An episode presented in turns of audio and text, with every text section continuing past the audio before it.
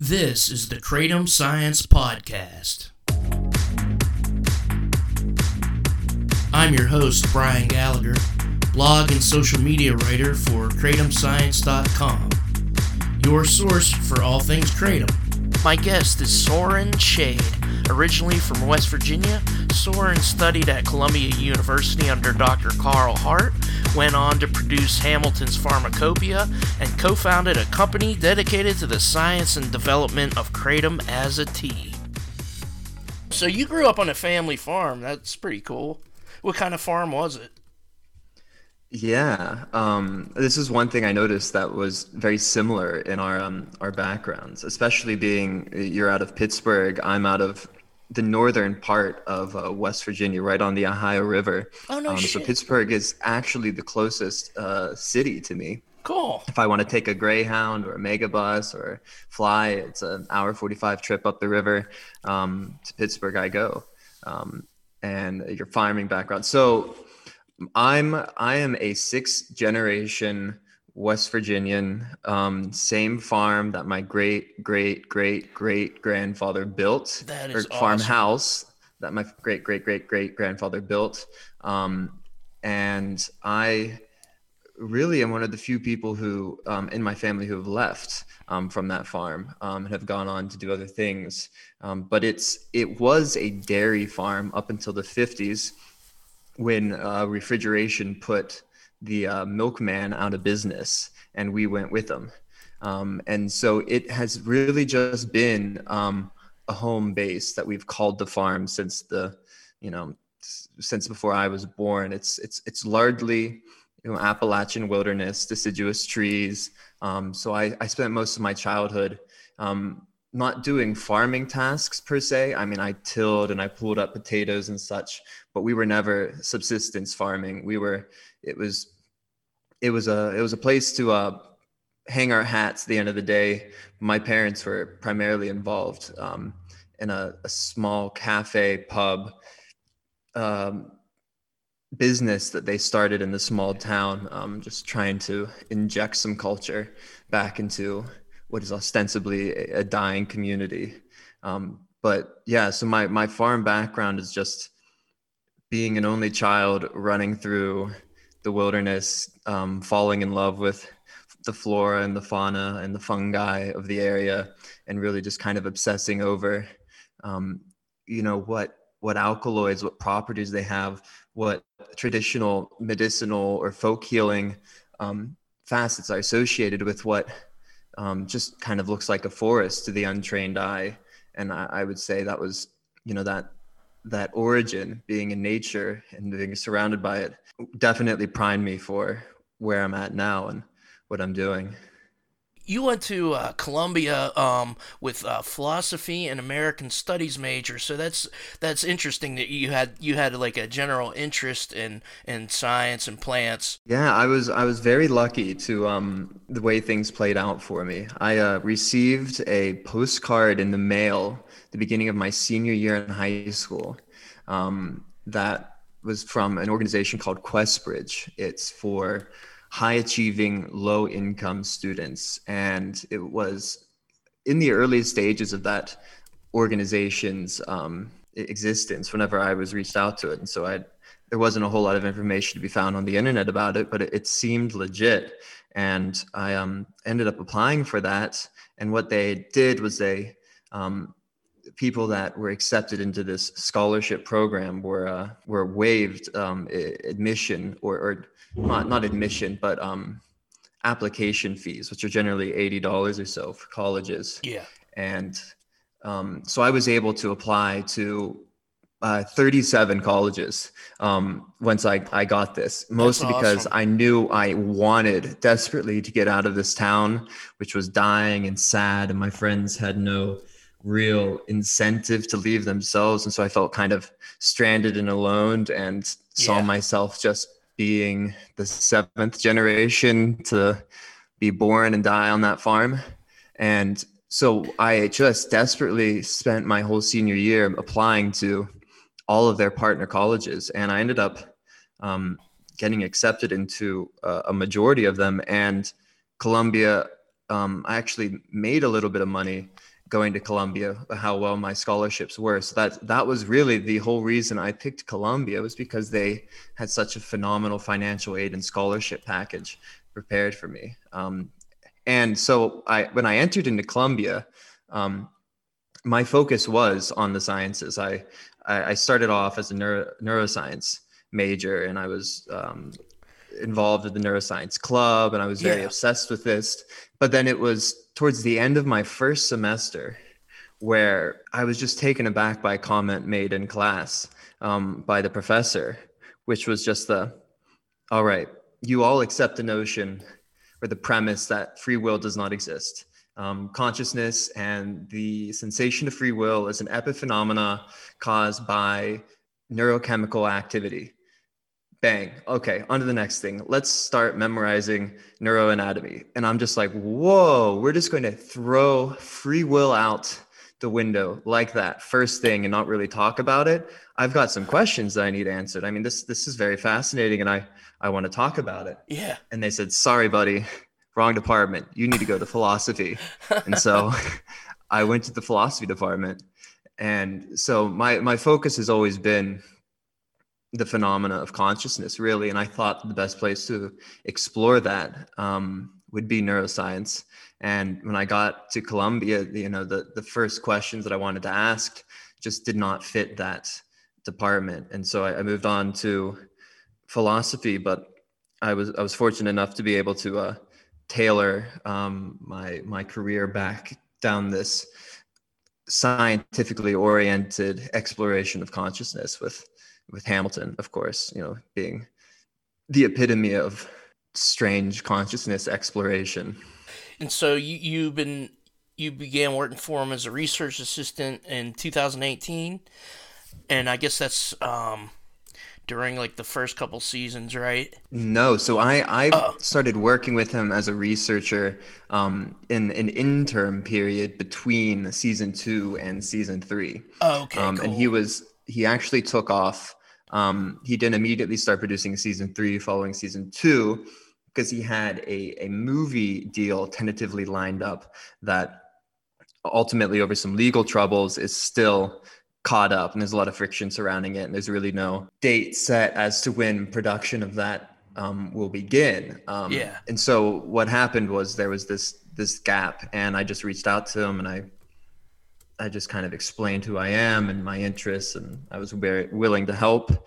And so I worked with him as a research assistant for some written articles that he was working on at the time and got to know him. And then season three being renewed corresponded almost perfectly with my graduation. And Hamilton and I had such a great working and personal relationship that he um, asked that I come on as a researcher.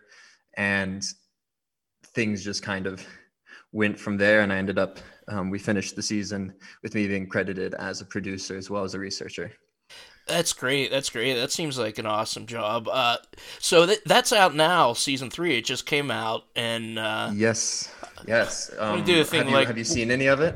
You know what? I have not seen it, but I was looking. I was looking through, and it looks cool. I like. Um, I'm looking at the titles, and I like that there's a positive methamphetamine story. Uh, it kind of goes along, you know, like with Carl Hart, he's talking about how he uses heroin and you know he it's it's to a positive outcome. And mm-hmm. what, what what was your favorite? What was your favorite episode actually?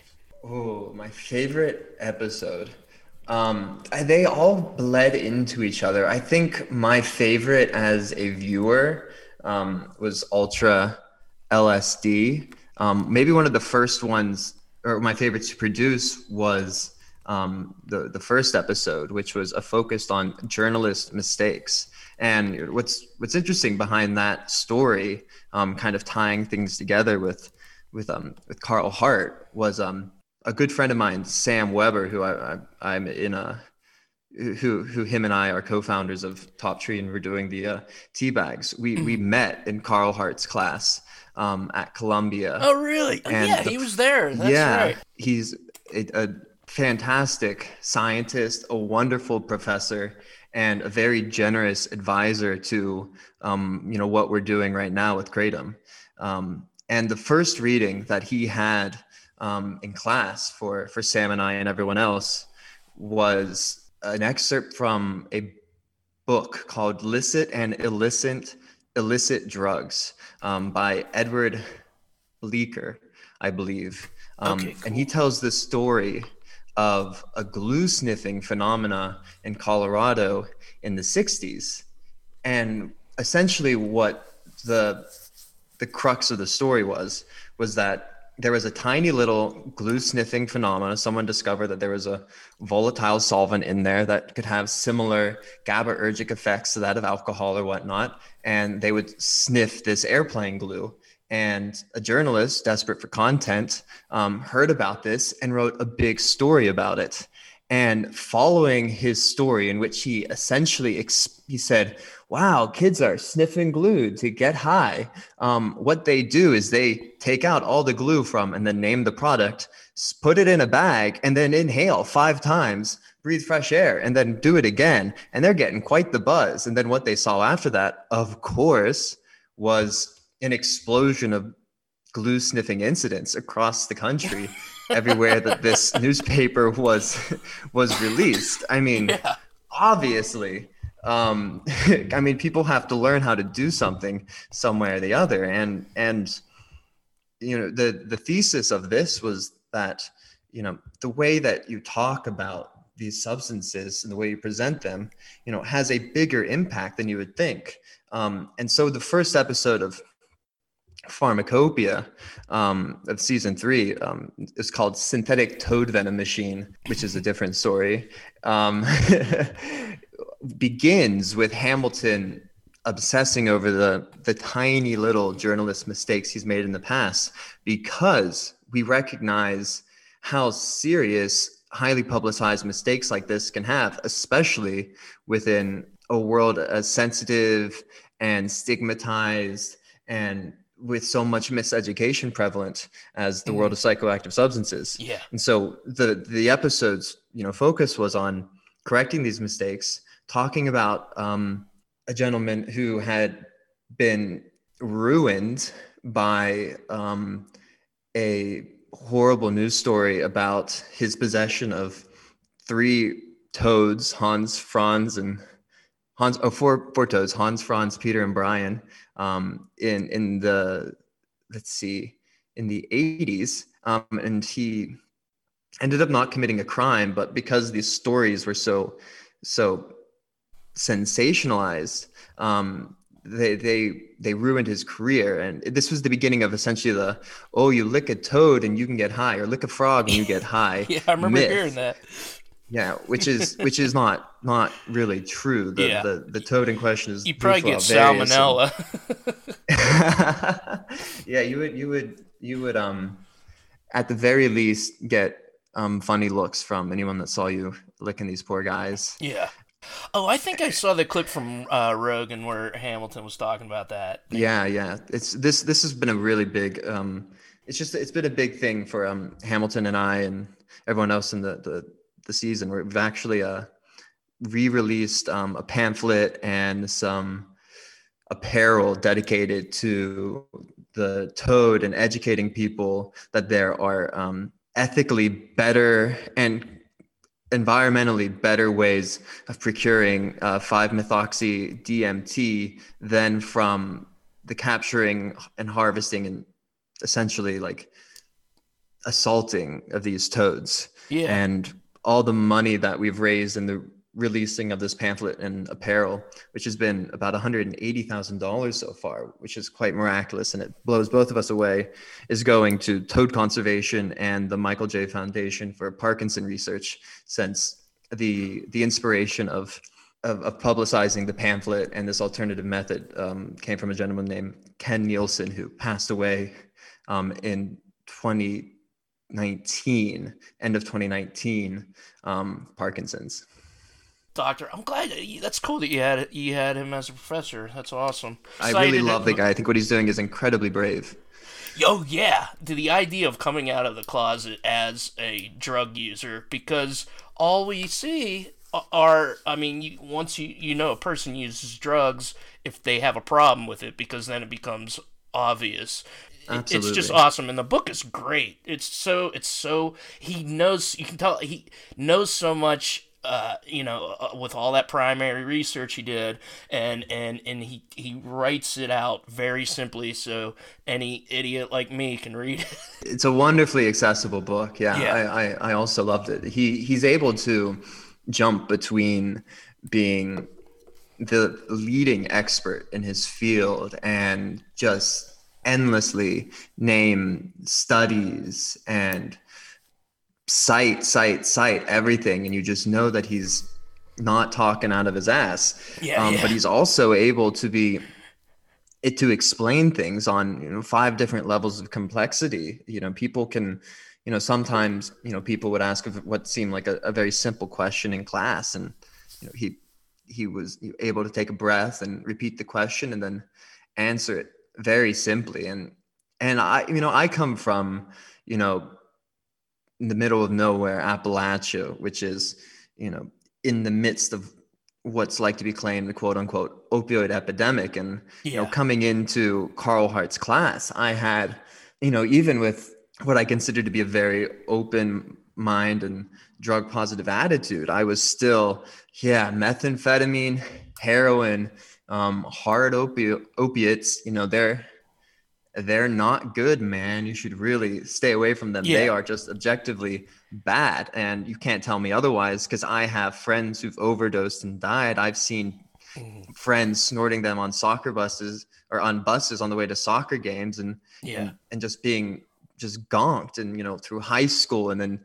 and seeing homeless people living under a bridge in a town of 4000 you know it's just easy to say oh because they're on they're on meth man. They're on the they're on the dope. And you're going into Hart's class and just being just being patiently taught how to go through the scientific um, literature, how to read, you know, studies and and dissect the bullshit from the substance, and being made, you know, the, the first big thing uh, at the time, 2018, I believe, when I was in Hart's class, and the big headline was 72,000 Americans died of opioids overdose in the past year.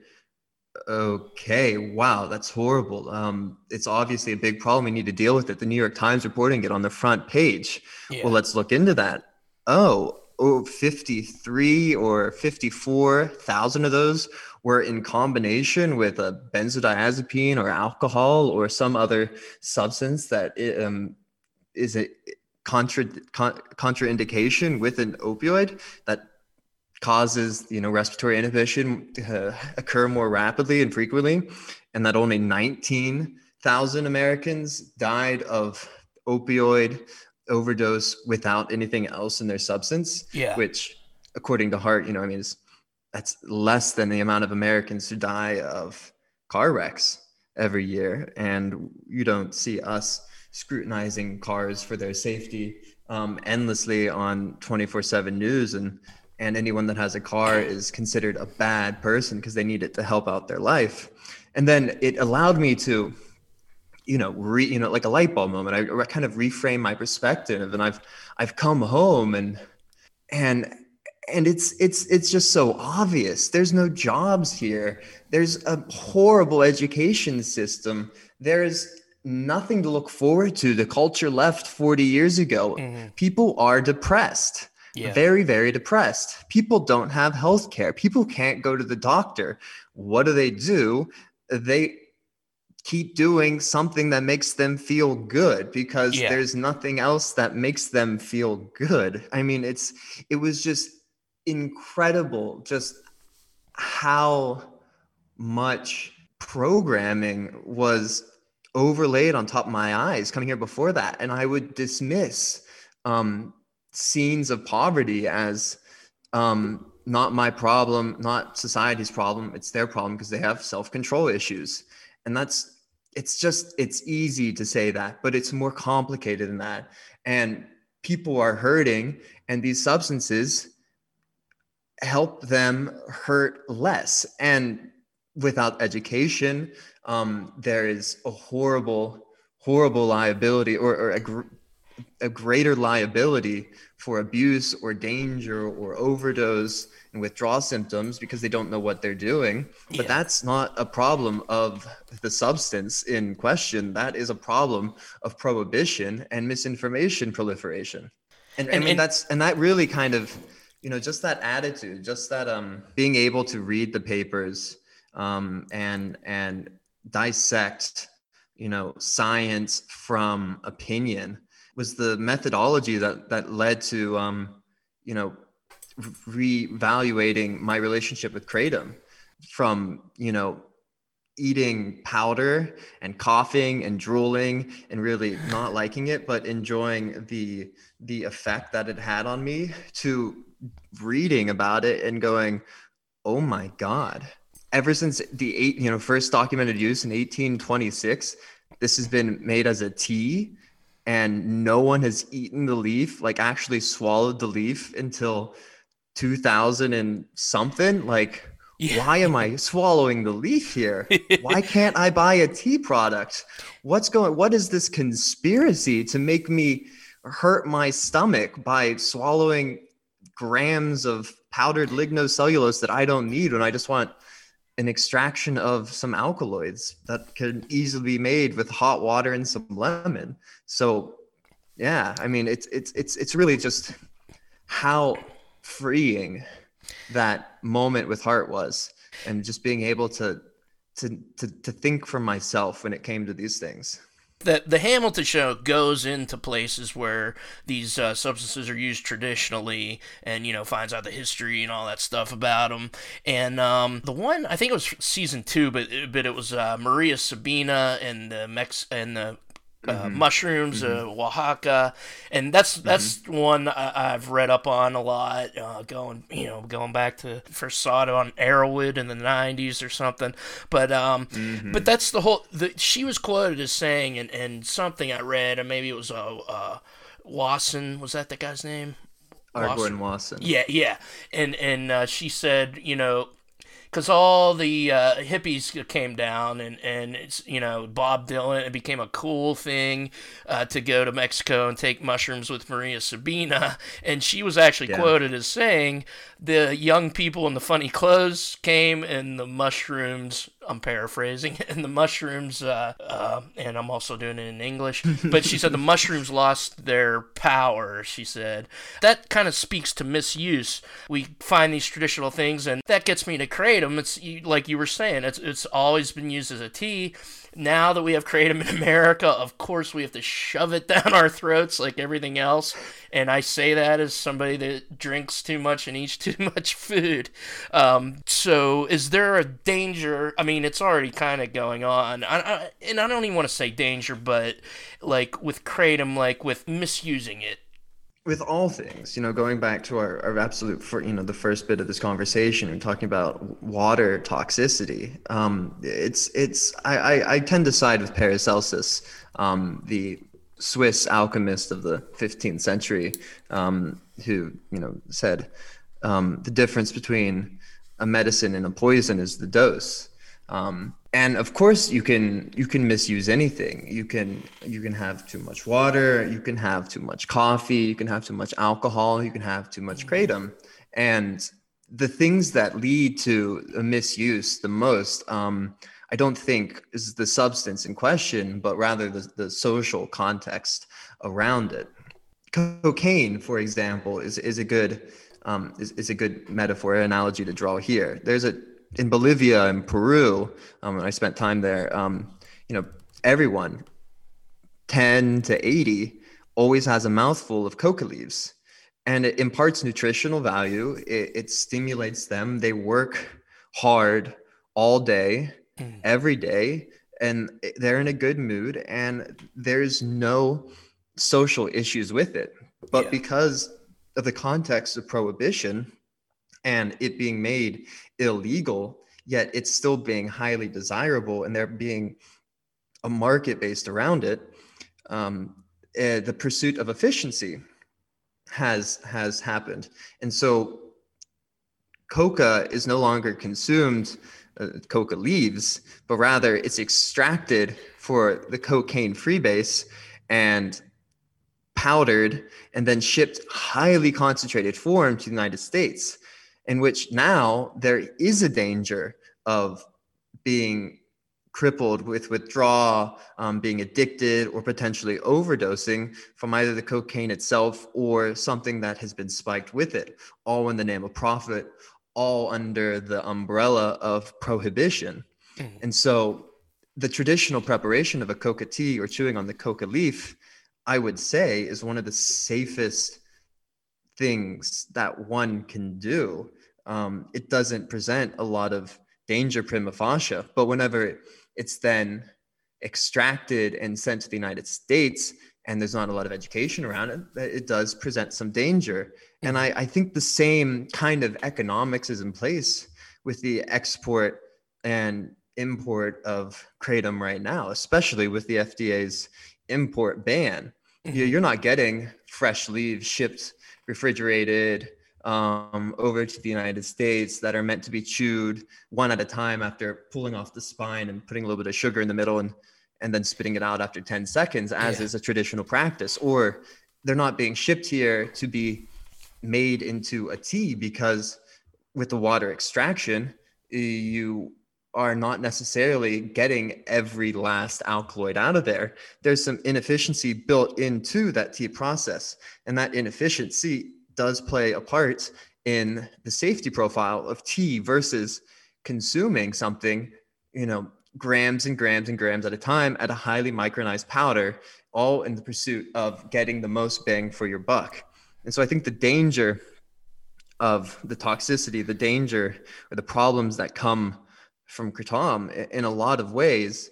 But how is it actually prepared traditionally? So traditionally in Thailand, um, and, and, Malaysia, um, wherever kratom grows. Thailand specifically for for this context, it, it's chewed.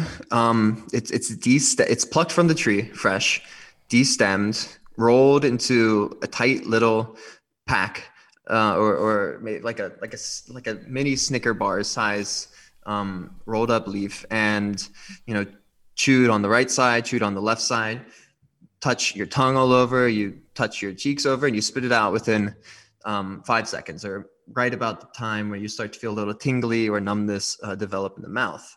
And, and that was it. That's it for them. You know, in and out. Um, they don't really swallow anything, and they're utilizing a relatively small surface area of the leaf in contact with their mucous membrane of the mouth and putting it directly in contact with the blood flow and assume, or presumably um, bypassing a lot of um, the liver's uh, metabolic and biotransformational actions um, being right in the blood and um, passing first pass metabolism. Mm-hmm. Um, and secondly, uh, as another way that's consumed is fresh leaves or dried leaves are put into a pot or a cauldron and they let that that steep for three or four hours and there's a there's a very long steep time associated with it in which a lot of the um, the water is kind of boiled off so it's it's a bit more of a concentrated beverage and then it, today it's generally water empty empty water bottles are filled about halfway at midday and then sipped on or drank all at once to uh, finish the day of hard labor. Um, and so the, the traditional methods for the um, you know used in conjunction with labor or being chewed or drank as a tea. There are other um, like folk medicinal practices that concern wrapping the leaf in sugar and yeah. then chewing on it for you know several minutes um, to to uh, I don't want to say cure, but the folk medicine practitioners of Thailand um, suggest one uses it when they have a cough. It's not a tr- treatment or cure of any kind of disease. It's it. This is a uh, this is repeating the folk practice of people. Um, yeah, yeah. well, yeah. Um, so I, those are the those are the the, the traditional methods, um, and none of them, notably, involve swallowing the leaf matter. Mm. None of them. You know, because I was going to say, because it was in the uh, uh, the Hamilton uh, Kratom episode uh, where uh, you know he puts in sugar, and I thought he did swallow it. I remembered it wrong, but that's just chewing and spitting it out. So there's no actual eating of the leaves traditionally at all. I mean, you're chewing on it. Um, you might have a piece or two swallow down your, you know, follow down your throat, but no one's going through the process of making a big smoothie with 20 grams of, of leaves or or powdering it or or just eating leaves one by one and swallowing it like a like a goat would or something that's yeah. you know, our our stomachs are a little bit more sensitive that's that'd be kind of like chewing tobacco and you know you spit that out. I wouldn't mm-hmm. swallow that.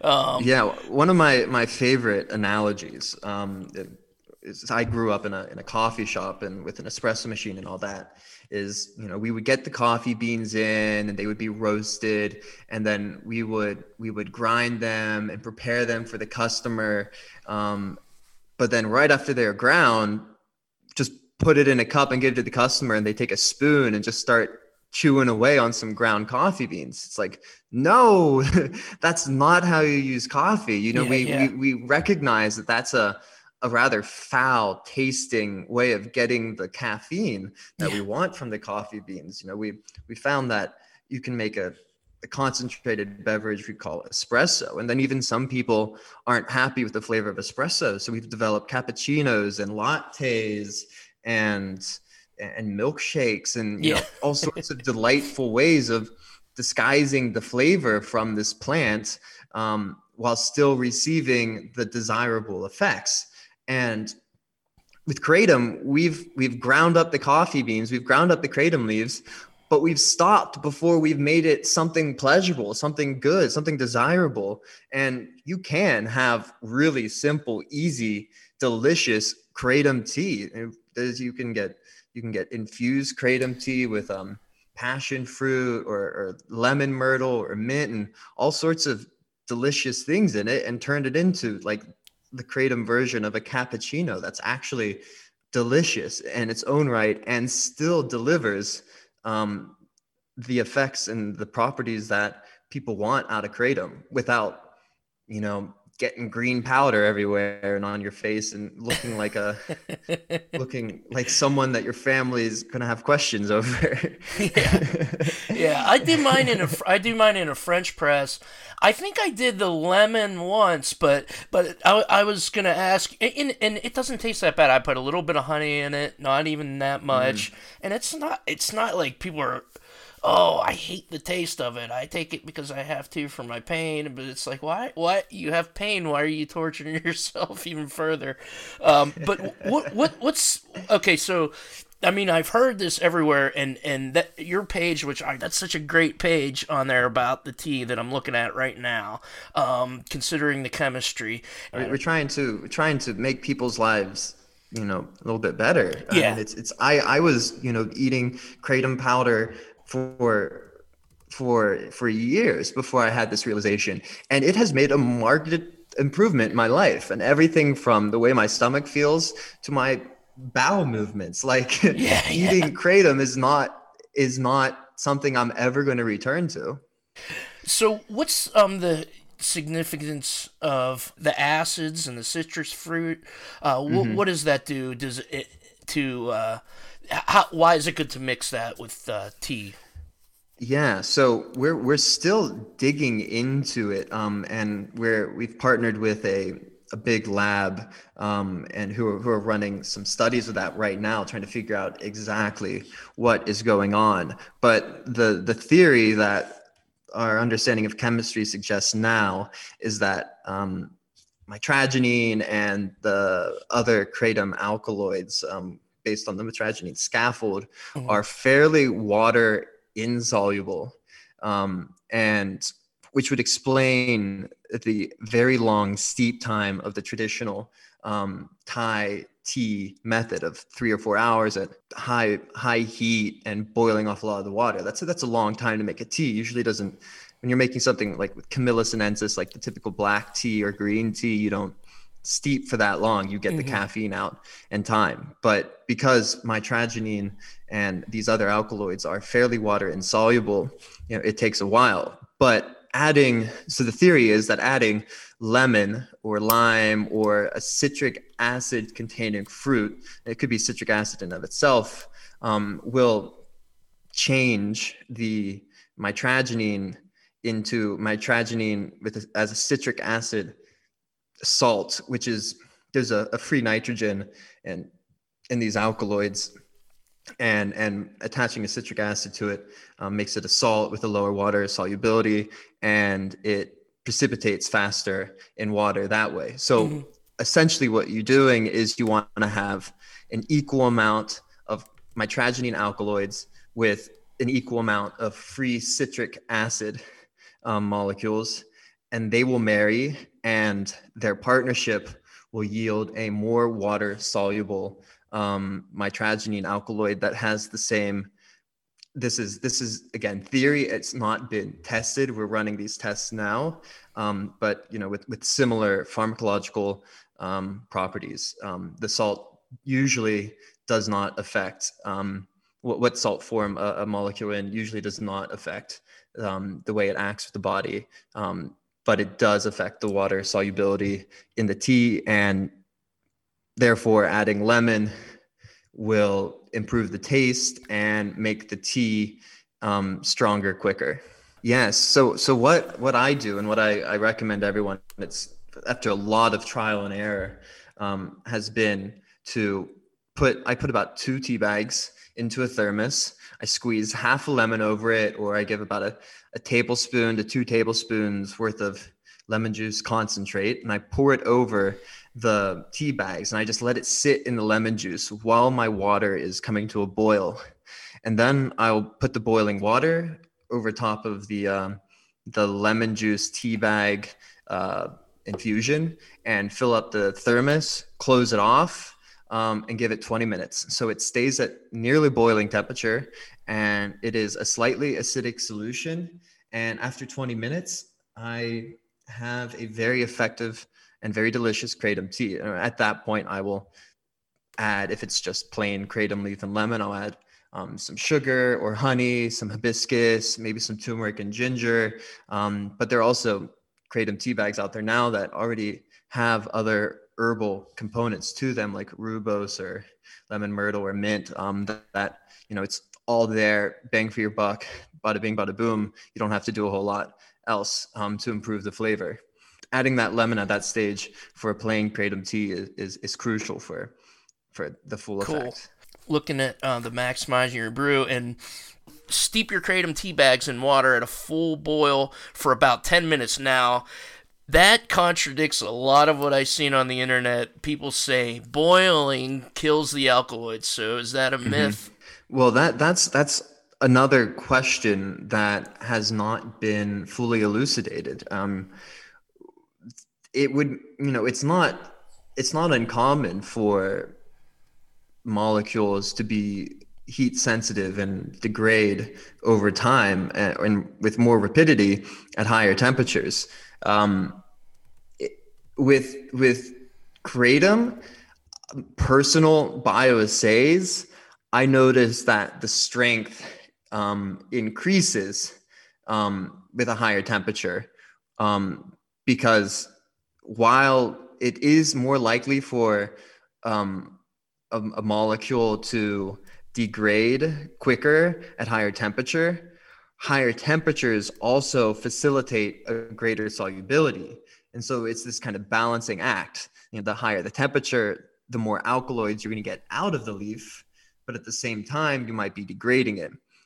But from personal experience, it doesn't seem that a 10 to 20 minute simmer or boil um, has any effect on it. I've seen on YouTube people have a more or less a, a low like boil um, for three or four hours to they when they like do a big weekly prep of a kratom tea and, and this also kind of goes back to just reading some of these early accounts of traditional kratom use where kratom leaves were left in a pot over a fire for four or five hours to boil off half the water. And I mean, if if they found it to deliver the properties that they wanted well enough to continue this methodology or, or continue this the, the way of of making tea for hundreds of years then that's an indicator anecdotally from a tradition not scientifically founded that mitragynine and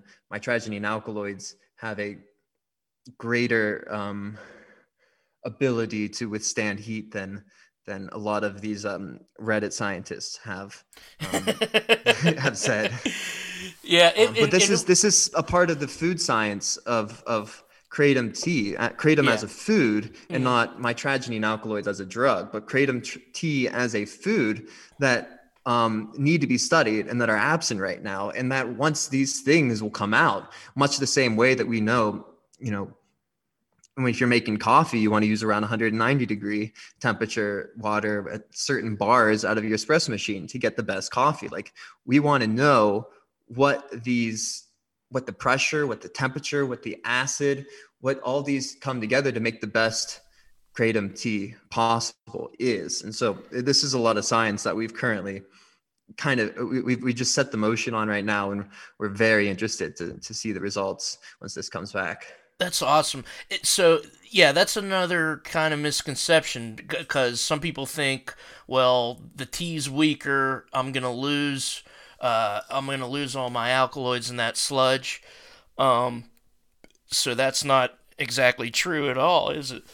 Yeah no i mean as a as a tea i mean it, you you do it right. It can it can be potent. You want you want to start you want to start with one or two tea bags and and and work your way up. And, and I found that most people are pretty content with when they hit the two tea bar, two tea bag mark. Even people who had been taking, you know, was like the average of 4.2 grams of of, of of kratom powder a day, we're finding that you know the equivalent of four grams of crushed leaf kratom brewed into a tea um, delivered the effects that they were used to and that they wanted.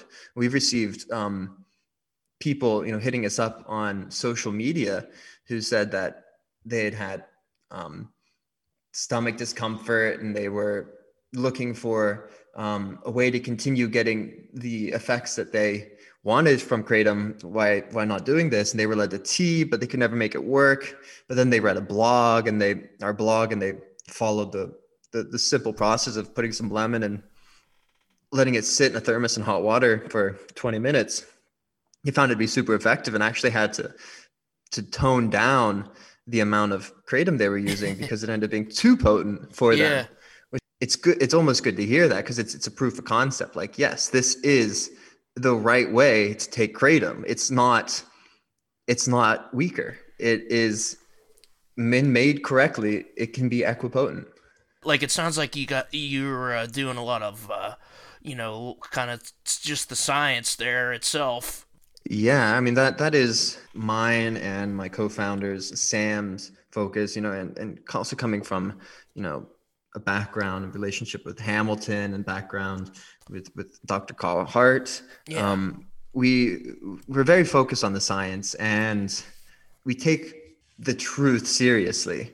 We we don't want to misconstrue construe anything um, for any kind of bottom line because ultimately that's not going to be good. What what we're doing is we're really happy that we were able to improve our kratom experience with a tea and we kind of want to share that we because because kratom has you know i was just listening to your your last podcast and with um with was it gina uh, um, uh dion dion yeah dion yeah right right because you made the, yeah. the, the mustard joke at the beginning. Yeah. Um dion um and it's this is so important.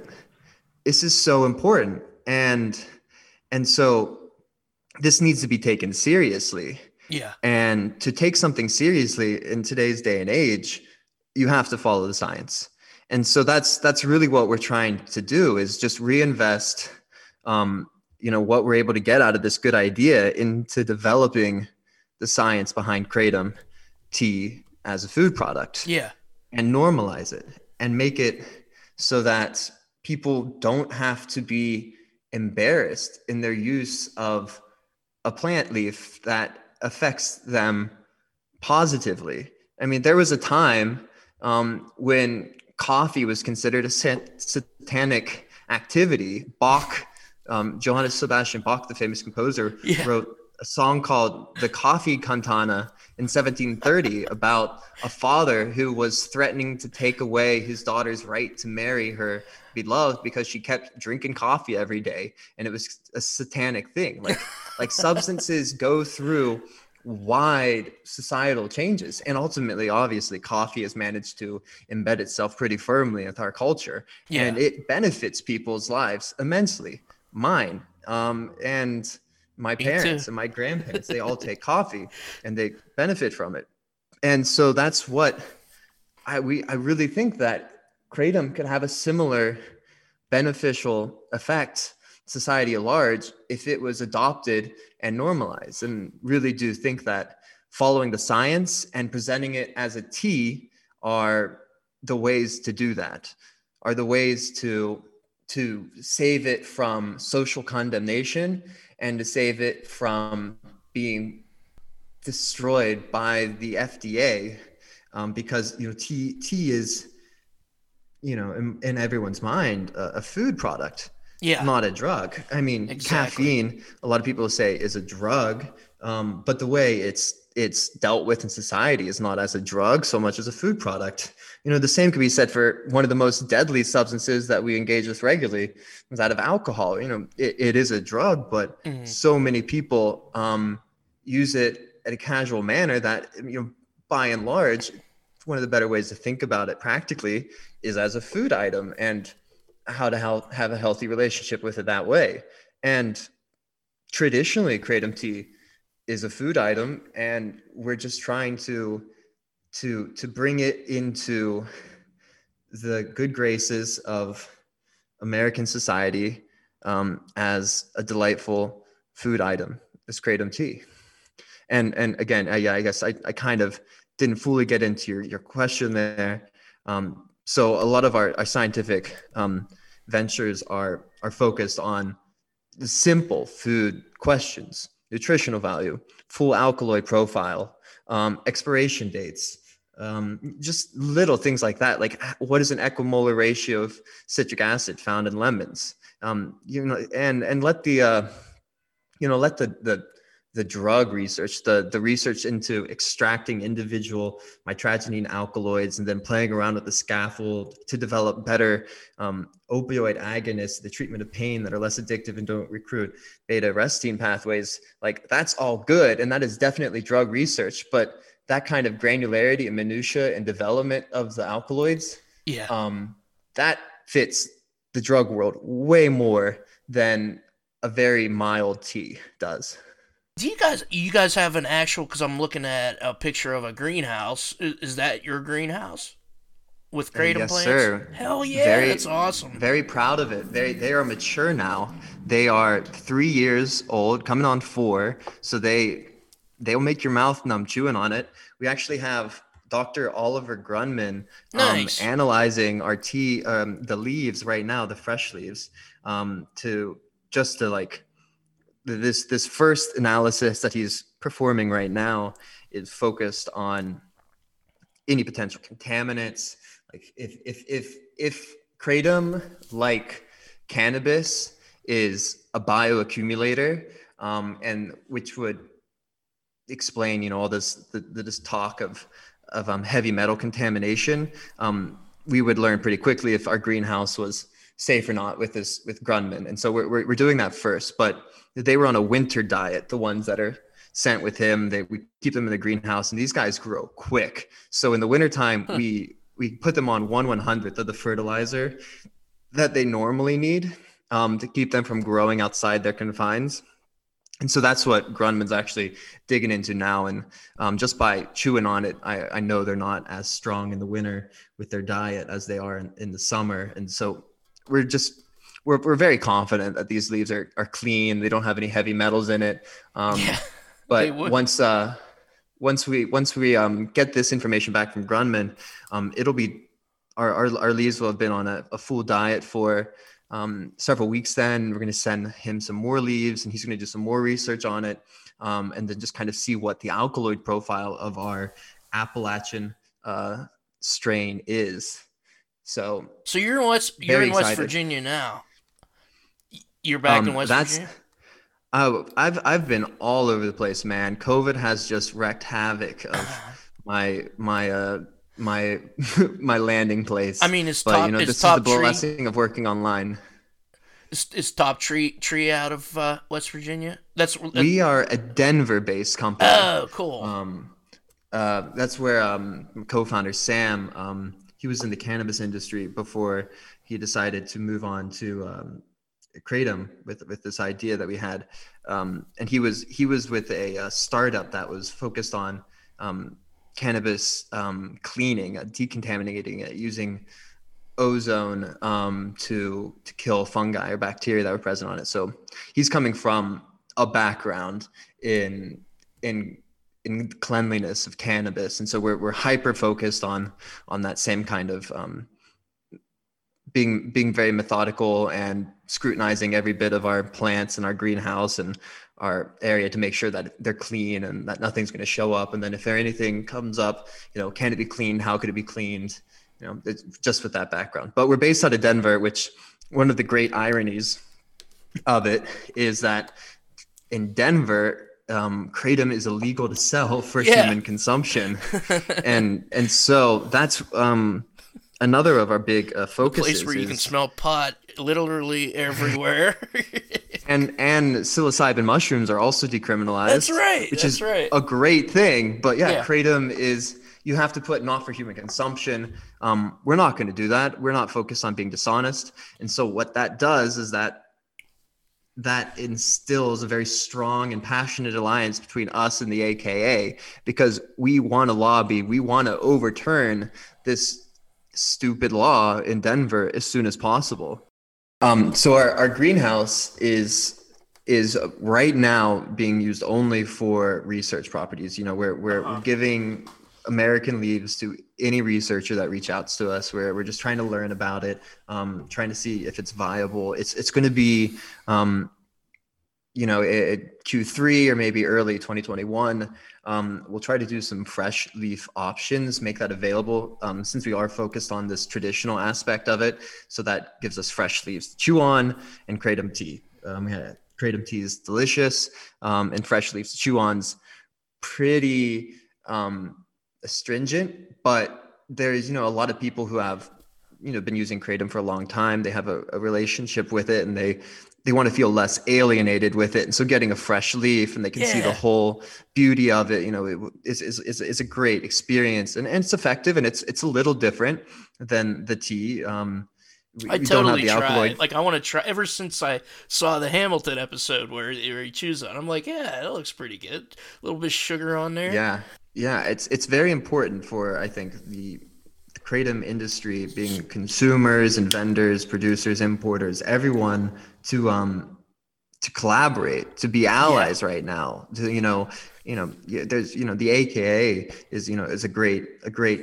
you know figurehead in this, but it's it's still too early to be cutthroat competitive to to to be doing stupid things like Krypton and putting O-desmethyltramadol in there because it, it's it's it's it's individual like rogue players in the kratom world that are trying to get you know a quick dollar that can ruin lives literally because there are people as you very well know that get so much benefit reportedly from from kratom. And and it is a story that has been told too many times and i would hate for it to be repeated for some profit motivated idiot to ruin it for everyone by by doing something stupid. And so i, yeah. I, I think that it's it, right now it's it's it's great for everyone to network to everyone to be friendly to everyone talk and be open and um, you know see this thing through the finish line. Don't don't spike the the football at the five yard line. We're we're, we're so close to getting kratom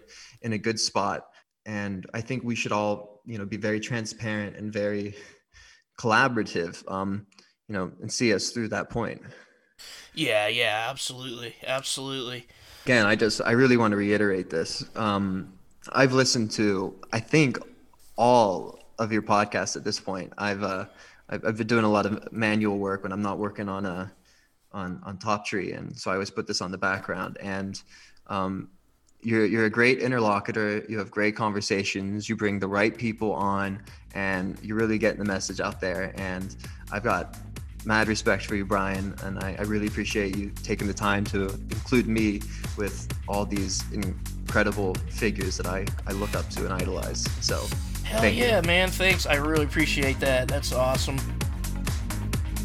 Thank you, Soren, Shade, and Top Tree Herbs for everything. Check out the links in the description. Check out Hamilton Season 3. Check out Dr. Carl Hart. The music is Risey. The song is Memories of Thailand. The Kratom Science podcast was written and produced by me, Brian Gallagher, for KratomScience.com.